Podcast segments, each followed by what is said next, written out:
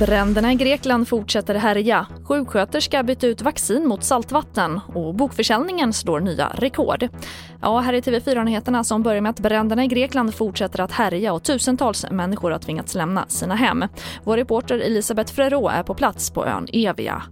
Ja, det var ju otroligt dramatiskt här igår, men den här massiva insatsen med brandhelikoptrar verkar ha gett resultat. Idag så är det ingen akut risk för någon av byarna här på den hårdaste drabbade eh, halvön Evia.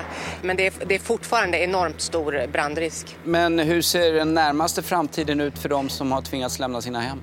Ja, även om det kan vara säkert att återvända så tar det ett tag innan man kan börja fundera på att bygga upp igen. Och regeringen har anslagit ett gigantiskt stödpaket på femhundra miljarder euro. Hur långt det räcker för de här människorna, det är ju oklart att säga. Och mer om bränderna i Grekland kan du se på tv fyra punkt se. Och det blir allt svårare att klara vardagen som asylsökande. Medan priserna i samhället går upp har deras dagsersättning inte höjts på tjugosju år. Och Röda Korset säger till Sveriges Radio att allt fler asylsökande kommer till dem för att få hjälp med grundläggande behov. En vuxen ensamstående får idag sjuttioen kronor per dag från Migrationsverket. Och nästan nio tusen personer i Tyskland måste nu vaccinera sig igen mot covid nitton efter att en sjuksköterska bytt ut vaccinet mot saltvattenlösning. Det rapporterar Business Insider. Polisen har inlett en utredning kring händelsen och sjuksköterskans motiv. Och i den framkommer det att hon spridit vaccinkritiska budskap på sina sociala medier.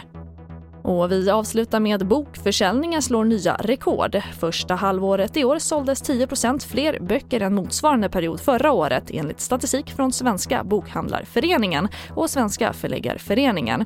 tjugohundratjugo var det år med bäst bokförsäljning hittills, men det verkar ju alltså passera i år. Och coronarestriktionerna uppges vara en av anledningarna till utvecklingen. Och det får avsluta T V fyra-nyheterna. Jag heter Charlotte Hemgren.